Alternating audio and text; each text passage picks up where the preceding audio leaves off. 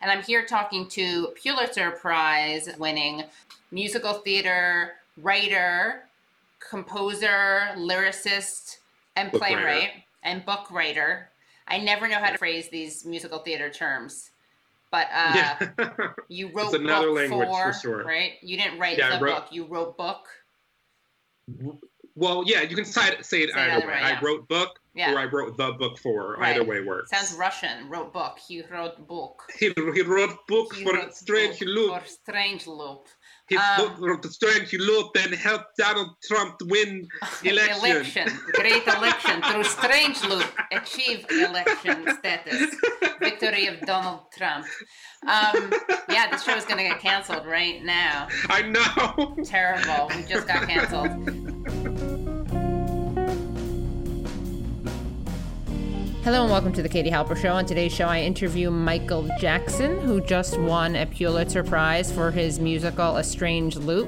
Then I talk to Ava Farkas, who's the executive director of the Met Council on Housing. And Michael and Ava talk to each other, and she offers him some great tips on how to organize for your housing rights. Please rate and review The Katie Halper Show on iTunes. You can also support the show on Patreon. That's patreon.com/The Katie Halper Show. Again, that's patreon.com/The Katie Halper Show. So Michael R. Jackson holds a BFA and MFA in playwriting and musical theater writing from the NYU Tisch School of the Arts. As a songwriter, he has seen his work performed everywhere from Joe's Pub to NAMT. He wrote lyrics and co-wrote book for the musical adaptation of the 2007 horror film Teeth. And awards and associations include a New Professional Theater Festival Award, a Jonathan Larson Grant, the Lincoln Center Emerging Artist Award, an ASCAP Foundation Harold Adamson Award, a Whiting Award, the Helen Merrill Award for Playwriting, and a Dramatist Guild Fellowship. He has commissions from Grove Entertainment and Barbara Whitman Productions and LCT3. Jeez Louise. And again, has just won a Pulitzer Prize for a distinguished play by an American author, preferably original in its source and dealing with American life. And can I be vulgar and say the financial prize? $15,000. Sure thing. So welcome, Michael. Thank you, Katie. I'm happy to be here. Yeah, thanks for coming back. Yes, of course. I love talking to you. Yay. And Michael, I mean, I'm not going to say anything, but I always like to think that there is that Katie Halper Show bump that just pushed you, nudged you right over the edge for the Pulitzer Committee. Where were you when you heard about this? I was in this very bedroom, which has served as a backdrop for many a Zoom meeting, in this very blue bathrobe and in my very blue imperialist white supremacy, capitalist patriarchy with strike throughs for each of those words, Bell Hooks t-shirt. Wow. And I've been living in one of these or another. This is my signature. Yeah. Has Bell Hooks has she contacted you yet? No, Bell. I think Bell's a little bit I'm out of her purview. She's in Kentucky at the Bell Hooks Institute, last I heard. Well, you got to do a presentation of A Strange Loop there. Yeah, or maybe on the other side of this, there can be a production and somehow we can get her to come to New York to come and see it and then eviscerate it. I always loved watching Bell eviscerate things. I'm sure she would love it. Although, she could say she enjoyed it and still eviscerate it. Doesn't she call Beyonce a terrorist? A terrorist? Yeah. But she also dances to her? I know, but that's when I fell in love with her because she can talk about a cultural figure and still enjoy their cultural life. So I would love for her to come and enjoy the show and then tell me all the things that disturbs her about it. Right, got it. So that would be, in fact, if she didn't tell you disturbing things, you'd feel like you would fail. Oh my God, fail. That's right. Yeah. Okay, so we'll make it happen. Yeah. Tell us about this musical and were you surprised, by the way, when you heard about it? You would, I guess, I don't know the process, but you had known you were nominated? Is that how it works? No, it's a little bit different. The only thing that I knew was that it had been submitted for consideration, which a lot of shows are, and sometimes there are years when they don't award it to anyone or for certain categories, I think. And so I was aware that the announcements were going to be happening, but I just had assumed that I wouldn't get it because I just was like, there's no way. Because also in my mind, like, I just felt like a Pulitzer is something for like a later career, you know, writer who's very established or something. Like, I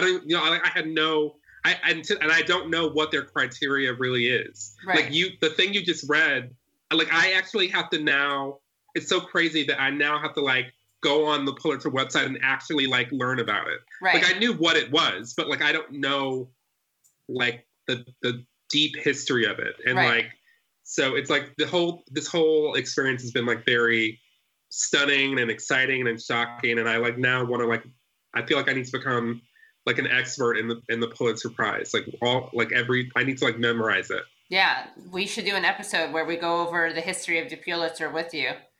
Yes. Yeah. So tell us about your musical, Strange Loop, which was great. And I saw it live at Playwrights Horizons over the summer. In association with Page 73. They were our co-producer on the piece. Yeah. And it was really good. And I sat next to the actor from Modern Family. Oh yeah, Jesse Tyler Ferguson. Yes, he really liked it. Everyone loved it. It was really amazing. That was the same day that Anna Wintour was there. She was at that performance. Oh really? And I didn't even know. And she's like hidden behind her giant sunglasses. Right. I probably couldn't see her hidden behind the sunglasses. And she's a slight lady, so a slight woman. Yes.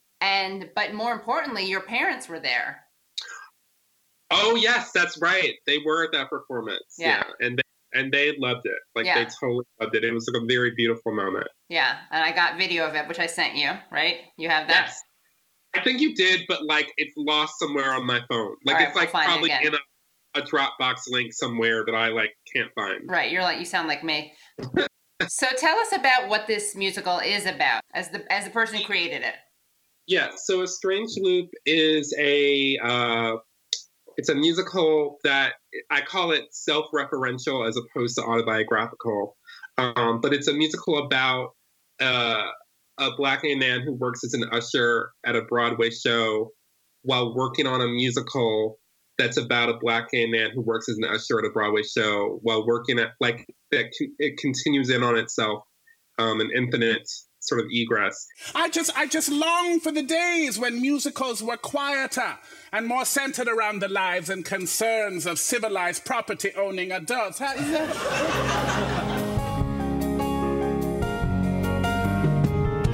am a Disney usher. I'm barely scraping by. My discontentment comes in many shapes and sizes. When I wake up each morning, I tell myself to try. I tell myself that I will make no compromises. You write musicals? Yeah. Awesome. Have you seen Hamilton? We want to know what's going on in New York. Excuse me. It's your daily self-loathing. Look, I had some time to kill. I thought I'd stop by to remind you just how truly worthless you are. Cause after what me and your dad went through to send your black booty to NYU, it appears to be just running around and without any direction. Snagging a man is like finding affordable housing in this town. There's a long wait list and the landlords discriminate, okay? Each time I try to chart my course, wild horses throw me off by force. I don't think you're being totally stupid. I do think you might be overcomplicating. The same old story. Lurching after glory. I'm not gonna stop asking until I get an answer, son. And I fall short. I want you to like my writing, my music, this show. Blackness, queerness, fighting back to fill this cis and all white space with a portrait of a portrait of a portrait of a black queer face and a choir full of that are casting spells to conjure up a big black and queer ass American Broadway. Big black and queer ass American Broadway. Big black and queer ass American Broadway. Big black and queer ass American Broadway. Big black and queer ass American Broadway. Sure. Now, how you like them apples? I call it self-referential because I drew from personal experience to write it, but it's not straight autobiography. Like, I didn't go, when I was 6, this happened. And then when I was 12, it's like a little bit, it's like much more nuanced than that. And it's just about sort of a Black gay man sort of coming to terms with who he is and sort of examining the prism of self in general, but Black queer selfhood in particular. I realize we're talking about what this musical is about and how it is based on your stories, but it's not totally autobiographical, but it's self-referential. And of course, the role of memory is important. How do you like that segue? Really nice. Thank you. We're going to hear this song called Memory Song. It's a cast album? Yes. Yeah, so that was Larry Owens and the cast of Strange Loop. Great. Okay, so let's take it away.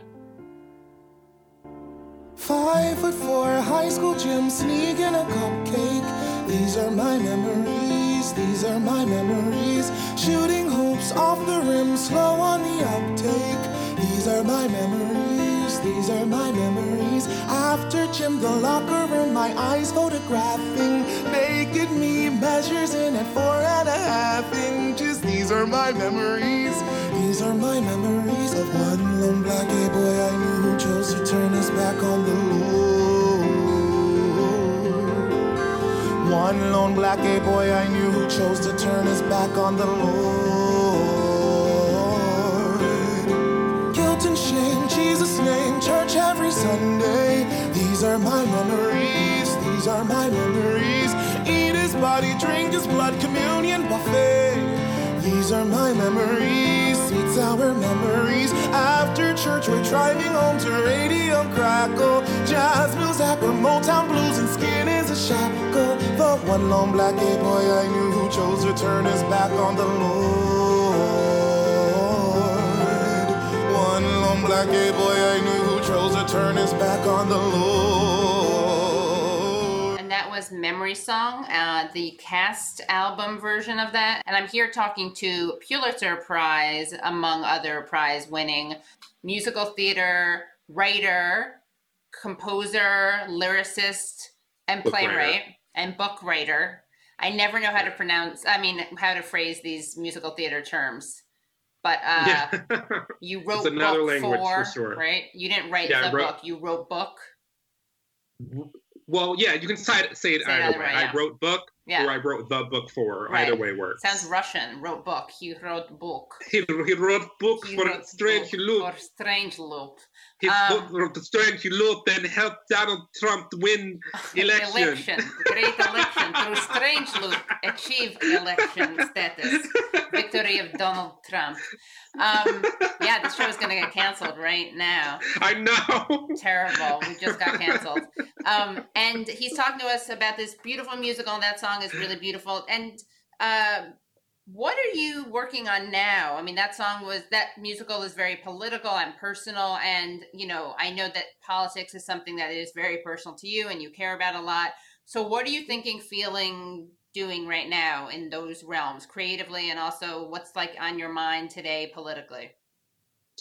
A whole lot, I have to say. In terms of just what I'm working on is my next show that I've been developing with the Vineyard Theater in New York City is a musical called White Girl in Danger. Nice.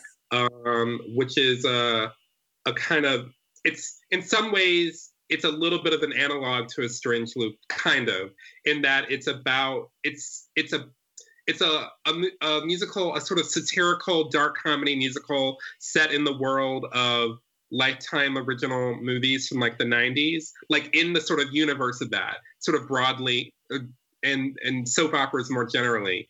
And because I grew up on soap operas, and so I wrote this musical set in that universe in a town called Allwhite.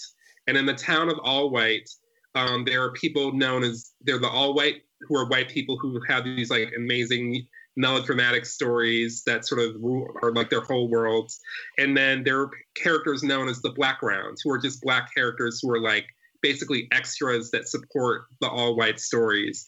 And then one of the Blackround is a girl named Keisha who decides that she has what it takes to be the protagonist in an all-white story. So he's the writer of the universe to make her be the protagonist, which he slowly does. And so he ends up having to sort of usurp the identities of her three main rivals, Negan, Megan, and Megan. Right. So three variations on a Megan. Are they spelled the same way or different ways? No, they're all spelled totally differently in Twi'lek. Like they're each Twi. Like one is M-A-E-G-A-N, one is M-E-A-G-A-N, and then one is M-E-G-A-N. Got it. Anyway, so and then sort of chaos ensues as this Black girl becomes the center of an all-white narrative. And so I'm working on that. And then in terms of like what I'm thinking about politically, well, obviously I'm thinking about COVID-19 and about the first responders and about the people who are sick, people who are dying, the people who have died. I'm thinking about how this virus has really exposed all of the existing inequities that exist across the globe. I've been sort of talking to people and saying that it feels like, it's almost like you walk into the kitchen late at night and you turn on the lights and then you see all the roaches in the kitchen. But in this case, the roaches don't run away. Right. They just stare and look at you. Like they've been there the whole time. All the sort of inequality and the racism and the classism and the ableism and the, you name it. Right. And all been exposed. And I'm just thinking about how this and how that sort of comes hot on the heels of, Bernie Sanders essentially losing the Democratic primary and championing Medicare for all. And then suddenly we're in a moment when all these people are out of work. They've all lost their health care. And now all these things that sort of a lot of progressives and leftists and socialists have been sort of screaming about, suddenly it's now those issues are materially what's in the air and what, we need to really be figuring out how to address and how do we move forward, if we're not taking care of our citizens in this country and across the globe. Right. So that's, and meanwhile, there's an election coming up and Cuomo's tried and the Board of Elections tried to take Bernie Sanders off the ballot and why, it's just all right. All of it, and Biden and Tara Reid and Trump is crazy, and I'm thinking about all of it. But again, just the roaches. All the roaches are just staring back. Right. They're not returning to hide what the lights are on. That's how I feel about this moment politically. And is that? I mean, that seems like that describes both kind of the effect of Trumpism and then COVID on another level. It's there's a double. They're two turning on lights or two unmaskings. I mean, I think it's actually more than that. I mean, I just think that all of these issues have been on the table for decades. Right. So, and it's just, and now it's now we're being, I was talking to another friend who said that she feels it's almost like the universe is putting us to a test. Mm-hmm. And it's saying, this is just the preamble. Right. You fail this test, then the next test, then I'm really going to mess you up. Right. And so, we have a choice right now to learn a lesson and to change course in a major way. Because also just looking at all these front line workers and a quote unquote essential workers, these are the worker bees and the workhorses that the wealthy are riding on and depending on. And if they're all getting sick and dying or whatever, they can't actually do work for you. Right. So even if you don't think that people should have equal pay or whatever, or commensurate with what they need to live, if they literally start dying, you can't get back to work. Right. You don't even know how to pick your own food or kill your own chickens. Right. Or all the gross things that we don't like to think about that power our lives. Yeah. So I think it's a very powerful lesson can be learned right now. And I'm hopeful that the direness of the situation will trickle up to people who are moving the gears and levers of our world to be oh, we actually, if we actually have to take care of our people. Like, we actually have to do it. Yeah, it's interesting. Real substantial, your way around a virus that you can't see. Yeah. It's really interesting because I was actually just talking about this with my co-host Matt Taibbi on my other podcast, Useful Idiots, the Rolling Stone one I do. And we had a virologist on, and we were talking about how, like, things like there's viruses, there's disease, there's climate disasters, and those things are both, like, universal but also very much fit into whatever inequities and inequalities already exist. So with COVID-19, for instance, the Black community, in, you know, percentage-wise, is much more hit by this than the white community, than white people. I don't even know. That sounds weird. I don't know what the white community is anyway. You know, and there's environmental racism, and, you know, look at New Orleans, and if you were poor, if you were Black, if you were brown. Detroit. I'm from Detroit, and, like, Detroit, yes. It's hit Detroit quite hard. Yep, Flint, Michigan, right, with the water, all those things. So you can't separate them, but at the same time, they are things that are somewhat universal. Like in the example you just gave, Michael, like, you may not care about essential workers' living wage, you may not care about their, like, well-being, but it's actually, even if you're just a terrible, ruthless, self-interested person, it's in your own self-interest to support these people because they're right. The ones saving you or feeding you or whatever. So I do think, I agree, there's something kind of biblical in this great reckoning moment where, you know, like Job from the Bible, right? Like, he's tested. That's a little different because the message there is to have faith, and we need the opposite. We need people to, like, wake up. Yeah. I mean, and it's like, it's funny, like, it's, I like was fighting with my landlord because I'm not paying my rent right now. Mm-hmm. And I basically said to him, because there were, like, issues in my building that were pre-existing before this pandemic hit that are now, like, exactly. And I was just like, I know it's not your fault, but it is now your problem. Mm. And I think that that's, for me, is, like, a global thing. Like, although, and globally, it is actually their fault, but, like, but, like, the issue, my point is just that, like, our fates are quite interconnected. Yeah. That's why, like, that movie Parasite was so great. Oh, yes. Great, like, movie. Like, it's, like, their fates are just interconnected. You can't, like, they haven't figured out AI yet. Right. They haven't figured out the robots yet. So until they figure out the robots that can just do everything that, like, you know, in the, like, low-paid, undocumented workers can do, or, like, Black nurses or whomever, like, until they can figure that out and how to automate all of it, our fates are completely interconnected. Yeah. And it's also interesting because one of the things that you talk about in or A Strange Loop deals with is HIV and AIDS.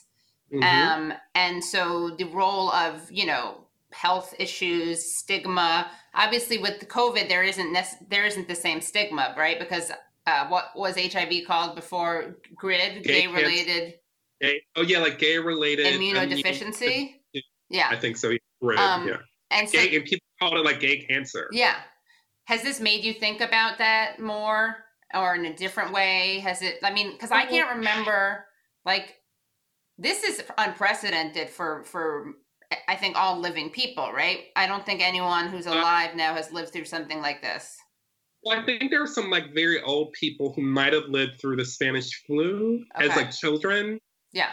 But even that is, like, different in some ways from this. But, like, and it's funny because I've actually been listening to some HIV scholars who, some of them caution against drawing too much of a parallel, and some people don't. I guess, for me, the difference is that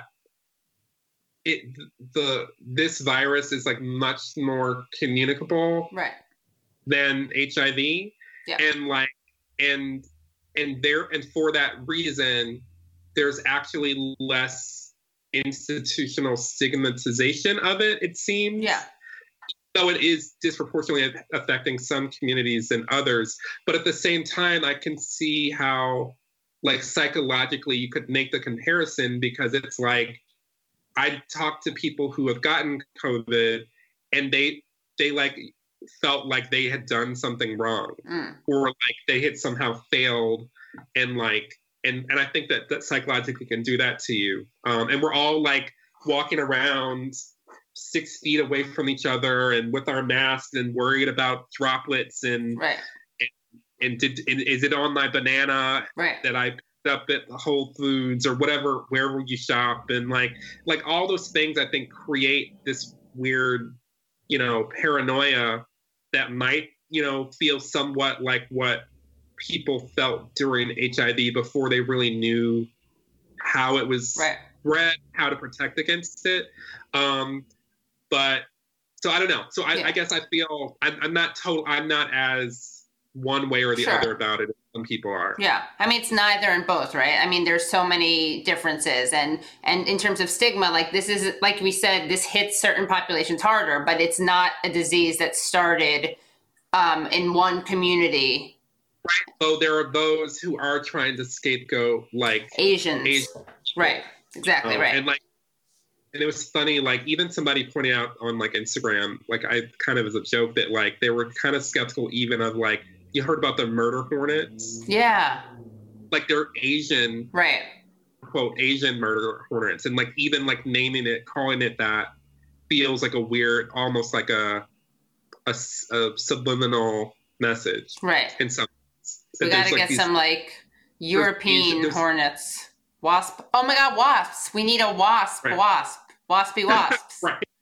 We need to show some terrible wasps doing something. Wasp, you know, wasp on wasp violence is a real problem, Michael. It is. And, you know, and I think that they're just fatherless wasps. I don't know. Broken wasp nests. Broken wasp nests. Yeah, it's real. It's a real thing.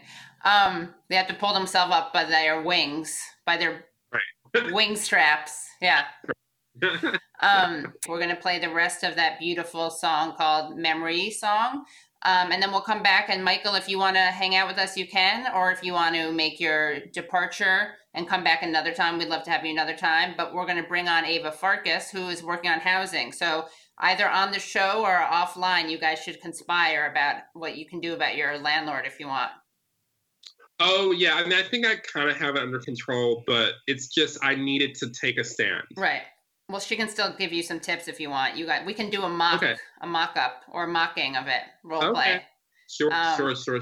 Okay, so let's hear the rest of that song, Memory Song, and then we will talk to you. We'll be here with Ava Farkas in a few minutes. Dad is shrunken on the couch while Mom eats a pork chop. Daily bread meal, daily treadmill, won't ever stop. One lone black gay boy I knew who chose to turn his back on the Lord. One lone black gay boy I knew who chose to turn his back on the Lord.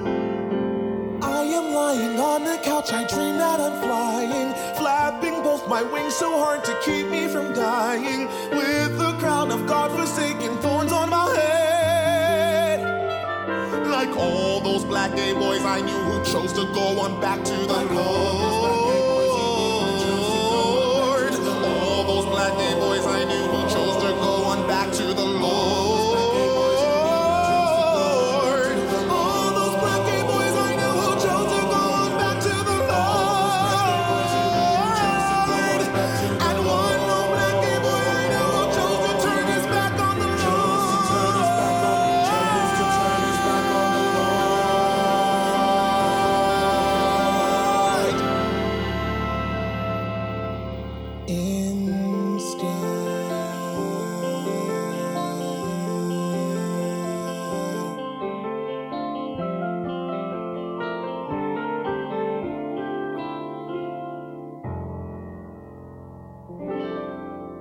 And that was Memory Song by Michael Jackson, written by Michael Jackson from the cast album of A Strange Loop.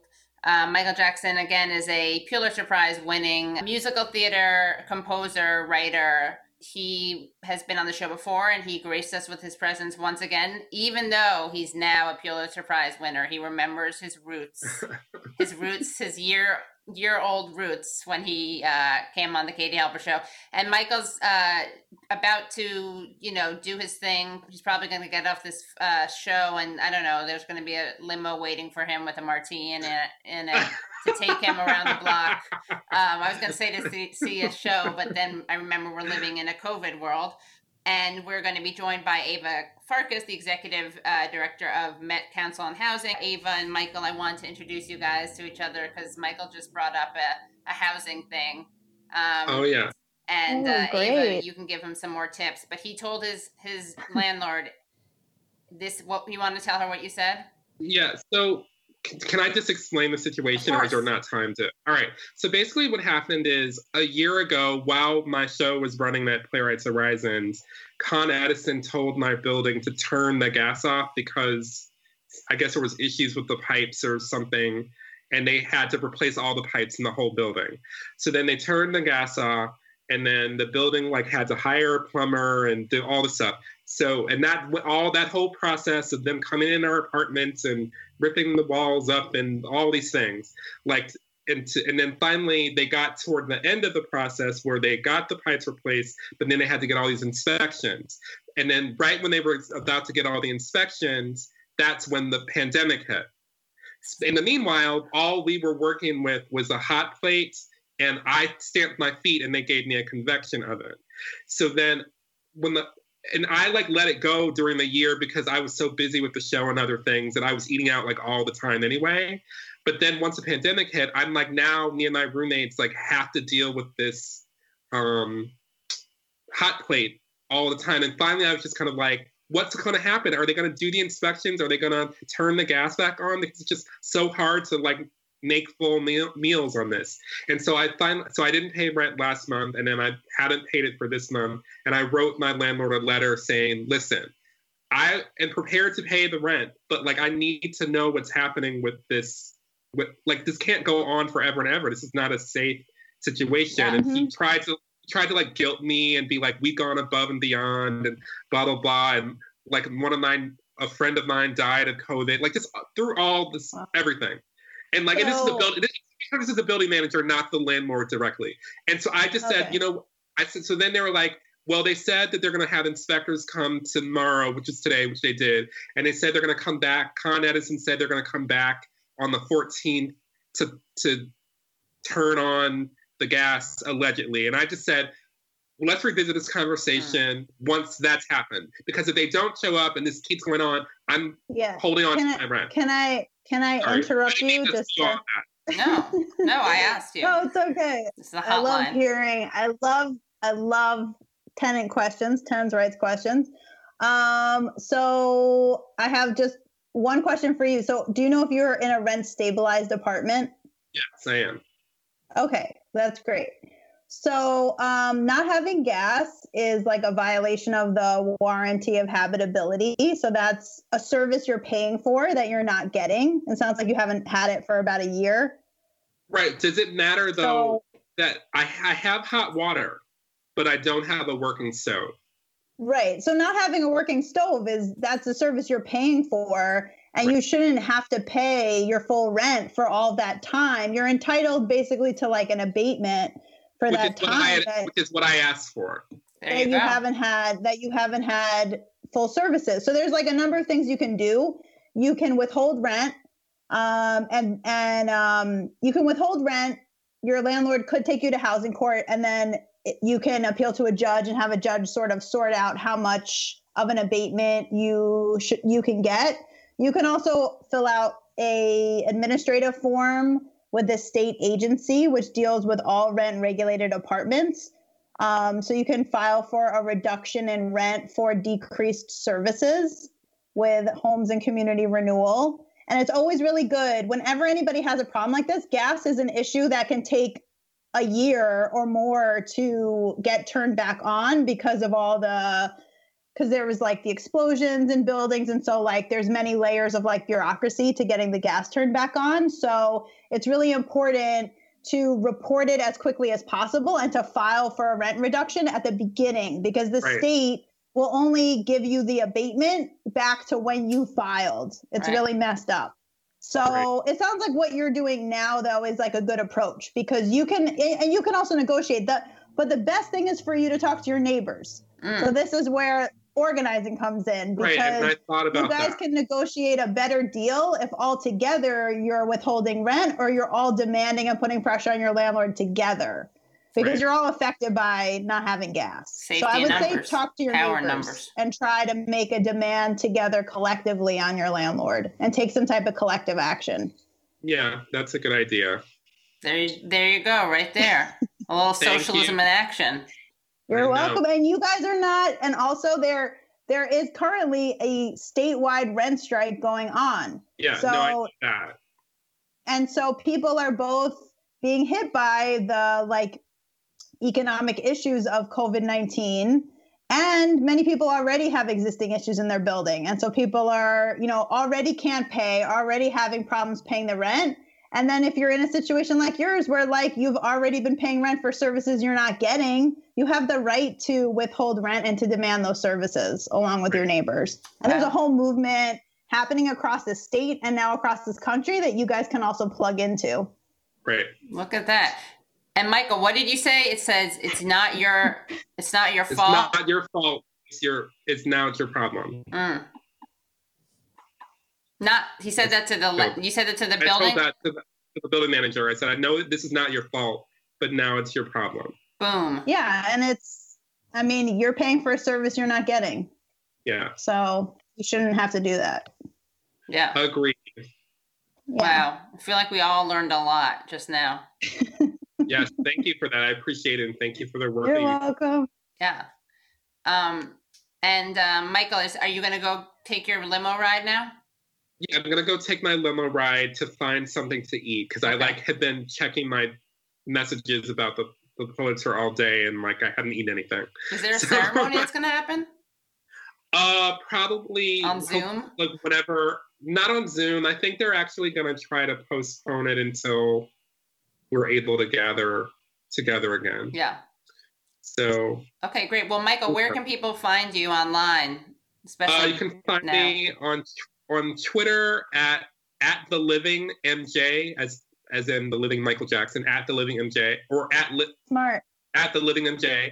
My website is thelivingmichaeljackson.com, and my Instagram is the living Michael Jackson. So that's my brand. Great, that is your brand. And everyone, where's the Strange Loop coming next?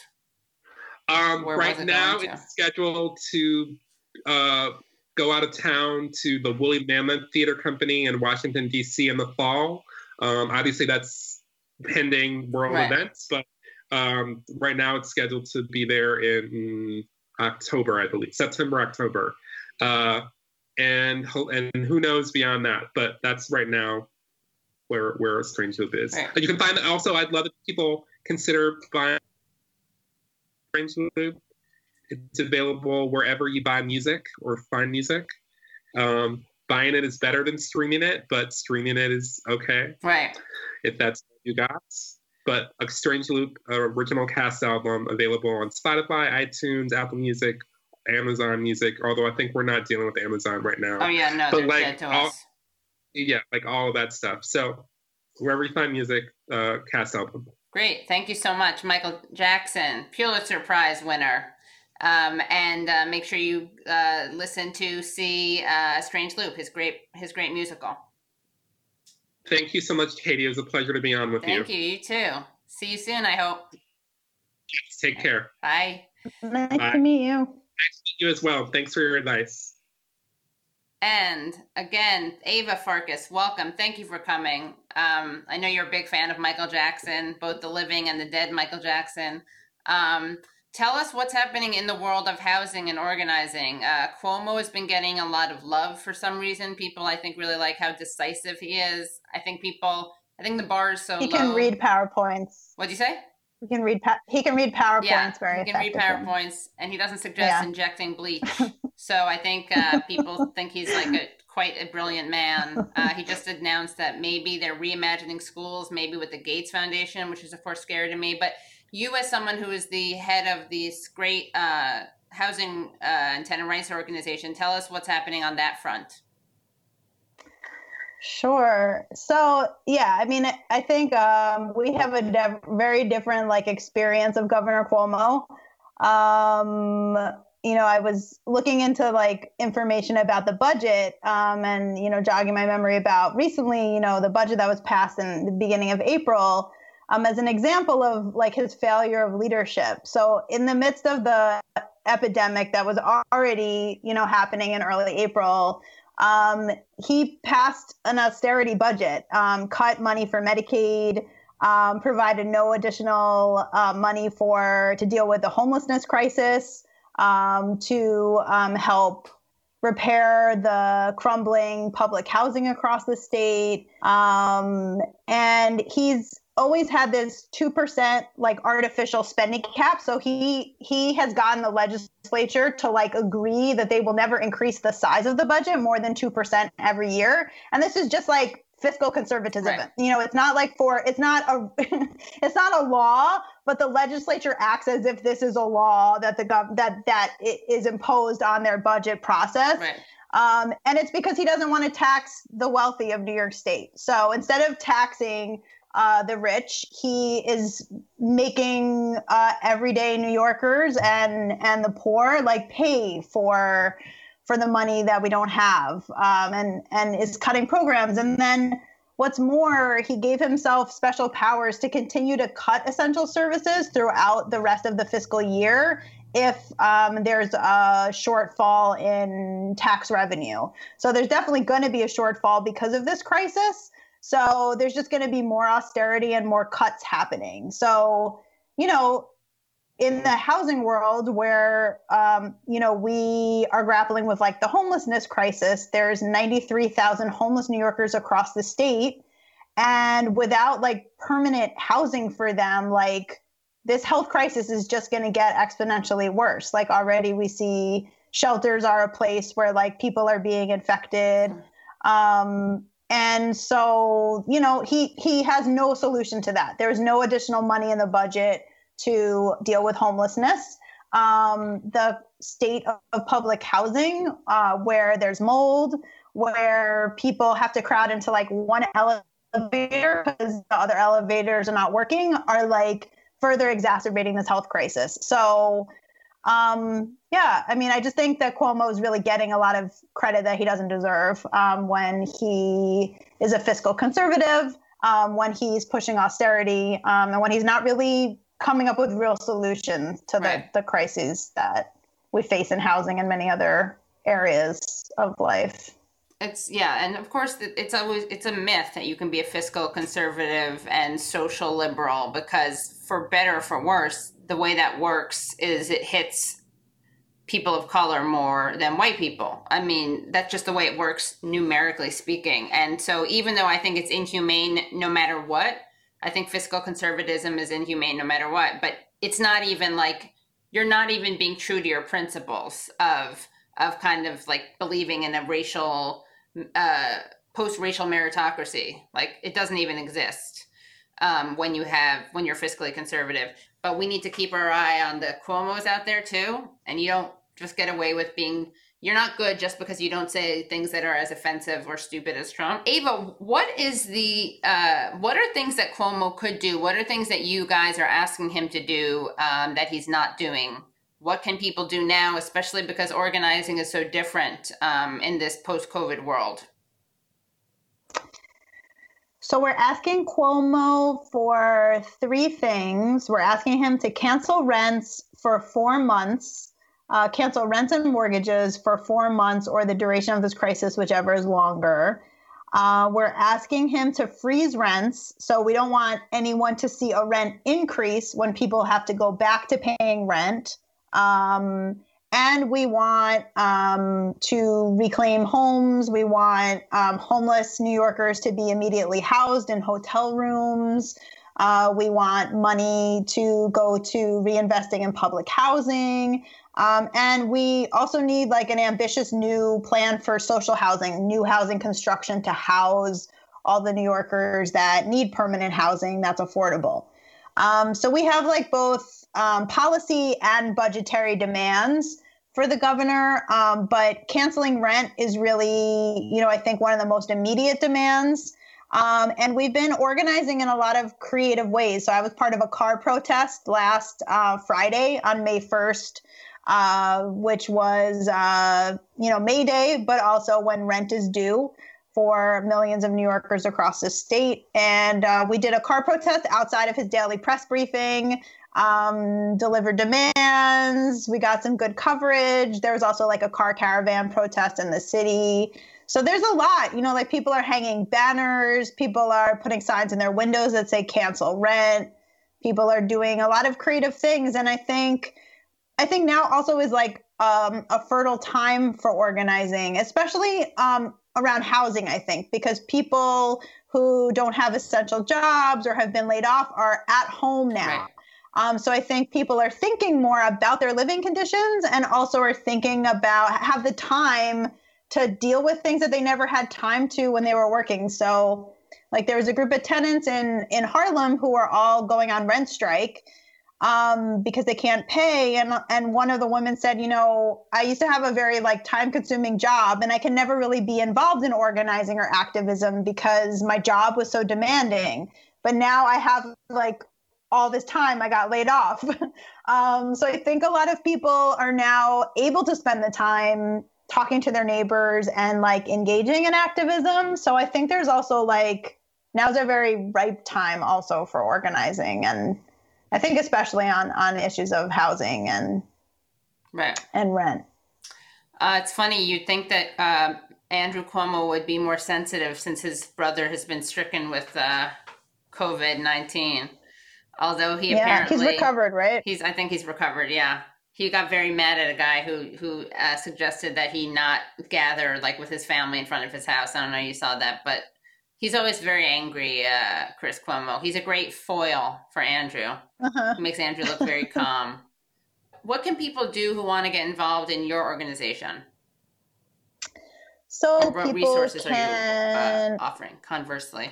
Yeah, we're offering... So we have a hotline that... takes questions about tenants' rights. So like the question that Michael was asking me, that's like perfect question. If you have an issue like that, you can call our hotline and you can talk to one of our volunteers who can walk you through like what your rights are and what your options are for how to advocate for yourself and your neighbors. So we have a hotline. The number to that is 212-979-0611. And we're open Mondays, Wednesdays, and Friday afternoons. And then we also have tools and resources if you want to organize with your neighbors and you are going on rent strike. We have a toolkit that we can send you. You could also access it on our website, which is metcouncilonhousing.org. And we have a petition. We're still collecting signatures to Cuomo, calling on him to cancel rents. So you can also sign our petition. Yeah, there's a lot. There's a lot you can do. And what about you can put a sign in your window? We really want people to put signs in their windows that say cancel rent. Great. And what about on a national level? What are the presidential? What are the issues on a national level that you want candidates to adopt? So there's Ilhan Omar just introduced a bill on this issue about cancel rent mortgages. So there's that bill that would be really important that people on the federal level support. Sanders was like pushing some type of like national rent control policy. So we definitely would hope that Joe Biden stops prohibition on any new funding or new construction of public housing federally. And that's really important to repeal that. That's like been in effect for many decades and has basically resulted in like the deterioration of public housing and total neglect because there's just a, racist policy federally to like starve public housing nationally. Right. So that's really important to like lift the ban on that funding. Yeah. And Bernie's back on the ballot, I got to say. Bernie's back on the ballot in New York State. The primary's back on? Yeah. Oh, yeah. You didn't know that? Oh, yeah. Oh, no. Back on. Wow. Thanks to a decision made by Annalisa Torres, a judge who used to live in my grandmother's building on 92nd Street. I'm just saying. Oh, wow. Little time travel, Katie Halper Show bump. Not to brag, I'm pretty sure, from those elevator rides on the Upper West Side, they add up.